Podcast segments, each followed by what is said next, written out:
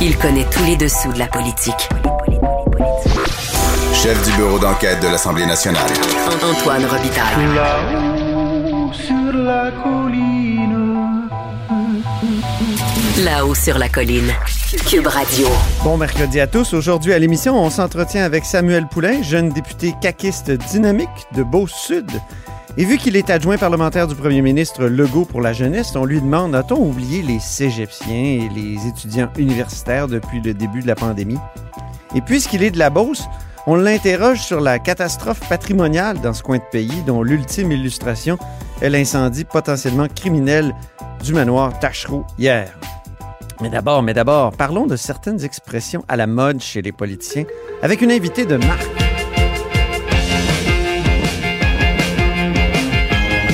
Grâce à ma prochaine invitée et avec elle, je m'amuse depuis près de deux décennies à décrypter les tics langagiers, la langue de bois, de caoutchouc, de plomb, et c'est exactement ce qu'on va faire aujourd'hui. Bonjour Marie-France Bazot. Bonjour Antoine. Célèbre animatrice, productrice et auteur-trice euh, de Nous méritons mieux, euh, repenser les médias au Québec. Euh, D'ailleurs, pré- préfères-tu auteur ou autrice? Moi, je m'en fous. J'écris. OK. Parfait. Alors aujourd'hui, nous allons analyser deux expressions courantes et d'où m'est venue l'idée? Ben, la semaine dernière, euh, en une seule journée, là, à la radio, à la télé, dans les tweets, j'ai remarqué qu'on utilisait de plus en plus on va se le dire. L'expression on va se le dire. Et euh, je te l'ai signalé sur Twitter, puis là, il y a eu toute une réaction, puis j'ai été impressionné par la réaction, n'est-ce pas, Marie-France? Ah oui, tout à fait. Euh, tout le monde a de quoi dire là-dessus. D'ailleurs, tu prononces on va se le dire, alors qu'on prononce à Montréal on va se le dire. Ah oui, il y a une différence, Ben Montréal, oui. Ben Québec, capitale et métropole. Bon. Oui, exactement. Ah, c'est bon. Et je me souviens que dans le temps, tu m'avais vraiment alerté sur euh, la vogue de on s'entend-tu que. Et je trouve que on va se le dire, ça fait penser, c'est le même genre de béquille. Oui, exactement. Puis je t'ai répondu par un tweet, Oui. euh, nouvelle béquille consensuelle qui fait appel à l'entre-nous, au gros bon sens. On croirait un point de presse de 13 heures. Est-ce que c'est un tic de temps de confinement? Mais c'est vrai, tu as raison de le dire, parce qu'on va se le dire, on s'entend-tu? Le, le fameux on jase, puis le légendaire dans mon livre à moi, là, qui, qui réfère à des époques plus lointaines, c'est de la même famille. Tu as tout à fait raison. En fait, c'est le perron de l'Église Ouais. c'est, tu as l'impression d'entendre des commères virtuels, c'est des opinions à la pochetée qui se font entendre, puis ça révèle, ça, ça relève du gros bon sens. Et c'est très, très québécois, ces expressions-là. Euh, toutes nos racines sont là. On veut se parler, on va se dire les vraies affaires. Les vraies Ah oui. affaires, on va se le dire. Pas tout le monde qui les dit, mais nous autres, on le sait, puis on va les dire. C'est vraiment ça. Et tu as l'impression que c'est un populisme qui s'exprime à travers ça. Ah oui. Ah oui, un populisme. C'est c'est- Oui, un populisme. c'est comme si on, annonçait qu'on allait être franc enfin. On va se le dire. Puis, tu, tu, tu me faisais remarquer qu'il y a quand même pas mal de politiciens qui, qui utilisent le on va se le dire, qui, qui est quand même qui fait partie du, du vocabulaire très vernaculaire, mais tu en as fait une recension assez intéressante d'ailleurs. Ah ben oui, il y a, il y a par exemple euh, Manon Massé qui l'utilise, On va se le dire, ça ne devrait pas prendre l'ONU pour nous dire ça. Euh, Dominique Anglade, euh, C'est évident qu'il y a des portions de travail qui sont très difficiles à faire à l'extérieur de l'Assemblée nationale, on va se le dire. vraiment récemment, là, j'en ai trouvé un nombre impressionnant dans les euh, transcriptions de l'Assemblée nationale. Et évidemment, notre premier ministre, Tout à fait, tout à fait. notre premier ministre l'a uti- l'a utilisé à plusieurs reprises.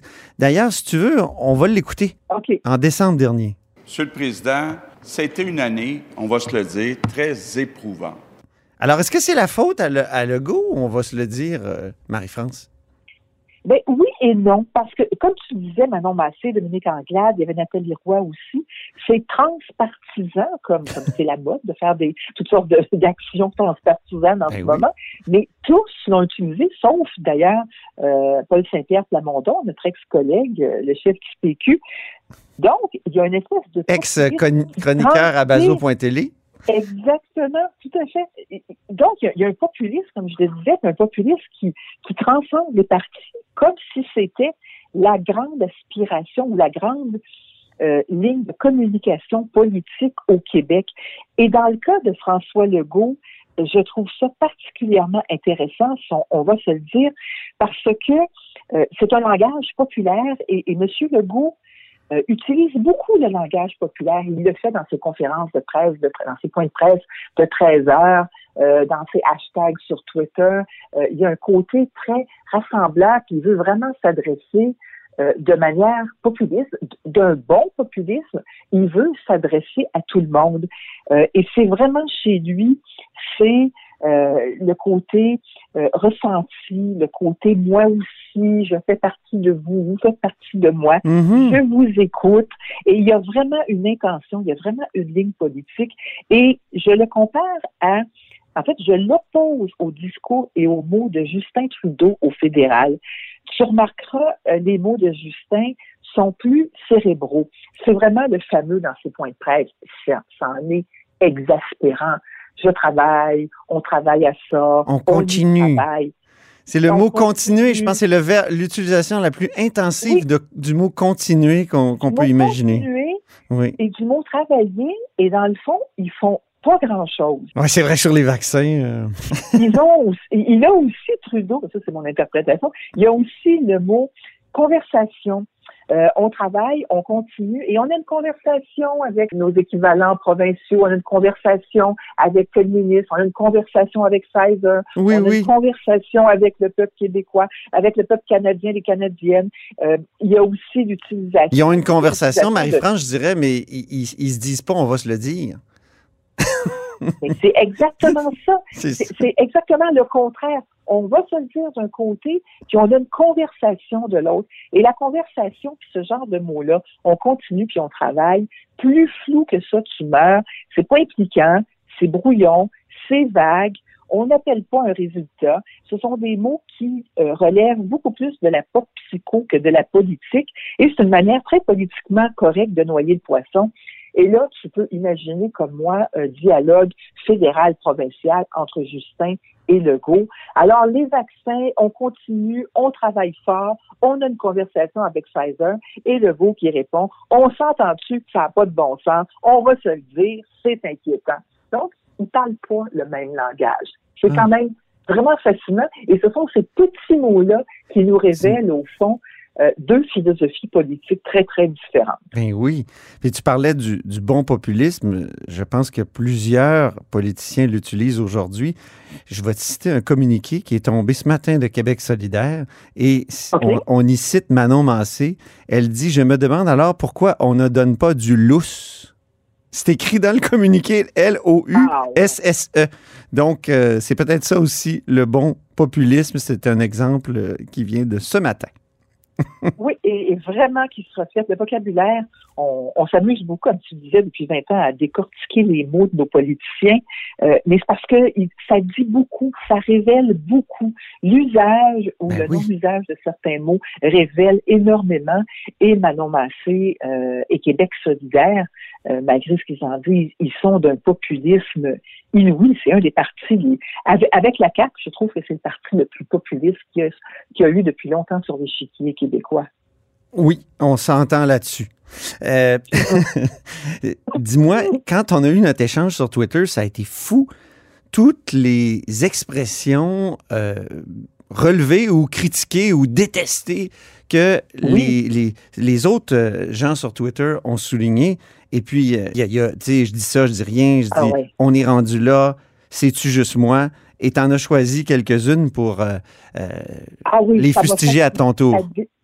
Tout à fait, parce que ça, ça déboulait vraiment. hein. On se rend compte que les gens sont, sont très, euh, très alertes. Ils ont l'oreille très aiguisée, très Oui. tendue en ce qui concerne ce genre de, de discours-là, qui est, qui est loin des de la langue de bois française, remplie de mots très empoulés. Là, c'est vraiment très vernaculaire, très perron de l'église, très, je te parle, euh, je te parle comme on se parle chez nous dans notre cuisine. Oui, oui, c'est ça. Alors, le fameux, il y, en a un qui se distingue, c'est le fameux je dis ça, je dis rien, Oui. euh, qui est apparu euh, qui vient probablement des Français. En fait, ça se dit beaucoup en France et il est apparu parce qu'on a quand même une bonne communauté française maintenant, euh, particulièrement dans les médias.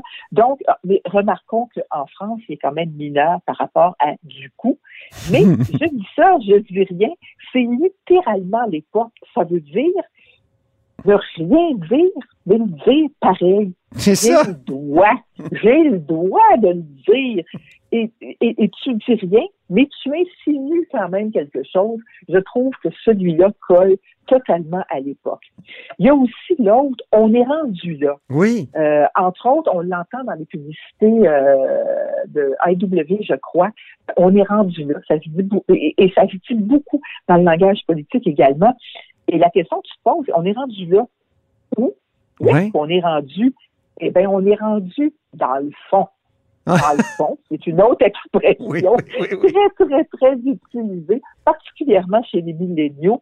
Alors, tu te rends compte qu'on a abouti dans un cul-de-sac idéologique. Dans le fond, ça peut pas être plus cul-de-sac que ça.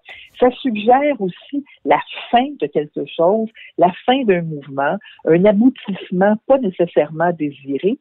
Et puis, il y a une autre expression qui revient beaucoup. Euh, on la voit sur Twitter, on l'entend dans les discours. C'est juste moi? C'est-tu juste moi? Ah oui. C'est juste moi? Est-ce que je suis le seul ou la seule à penser ou à remarquer ou à voir cette affaire-là? J'aime bien, moi, C'est c'est-tu juste moi? Je l'utilise pas, là, que je l'aime mais beaucoup. j'aime ça. Je l'aime beaucoup. C'est comme si on se posait la question, est-ce que suis-je le seul à, à prendre conscience de tel phénomène? Ou de- Oui, c'est, j'aime bien. Ben, c'est pour ça, c'est pour ça qu'on l'aime, Antoine, parce que dans C'est juste moi, il y a l'interrogation est-ce qu'on est seul? Et il y a sous-entendu, non, on n'est pas seul. Il y a d'autres mondes qui le remarquent, ce fait, ce phénomène qu'on pointe en disant, c'est juste moi. Et il y a là-dedans, malgré tout, et j'y vois un signe d'espoir, et je vais finir là-dessus, c'est la recherche du nous, c'est la recherche du collectif. Ouais. On est tout seul, avec la pandémie, avec le confinement, avec le couvre-feu, on est tout seul chez nous, dans notre bulle. Beaucoup des gens qui nous écoutent sont d'ailleurs tout seuls dans leur bulle. Ben oui. tu te poses la question à longueur de journée, coudonc, tu juste moi?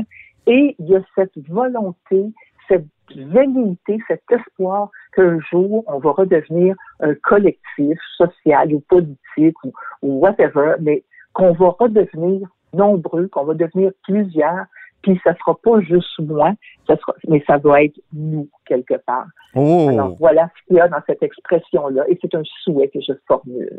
on va se le dire, c'est un souhait qu'on partage. Que... Exactement, on Oui. est rendu là. Alors, ben, je finirai en disant simplement, c'est ça qui est ça. Puis on écoute un extrait de Martin Léon en te remerciant Marie-France Bazot, célèbre animatrice et productrice et autrice ou auteur de Nous méritons mieux, repenser les médias au Québec. À bientôt. Merci Antoine. Au revoir. Comment je te dirais bien ça? Et puis il y a un temps où, comme tu sais, ben, il faut que les choses se disent. Fait que, écoute bien, là. Même si t'as ça, c'est ça qui est ça. Sais,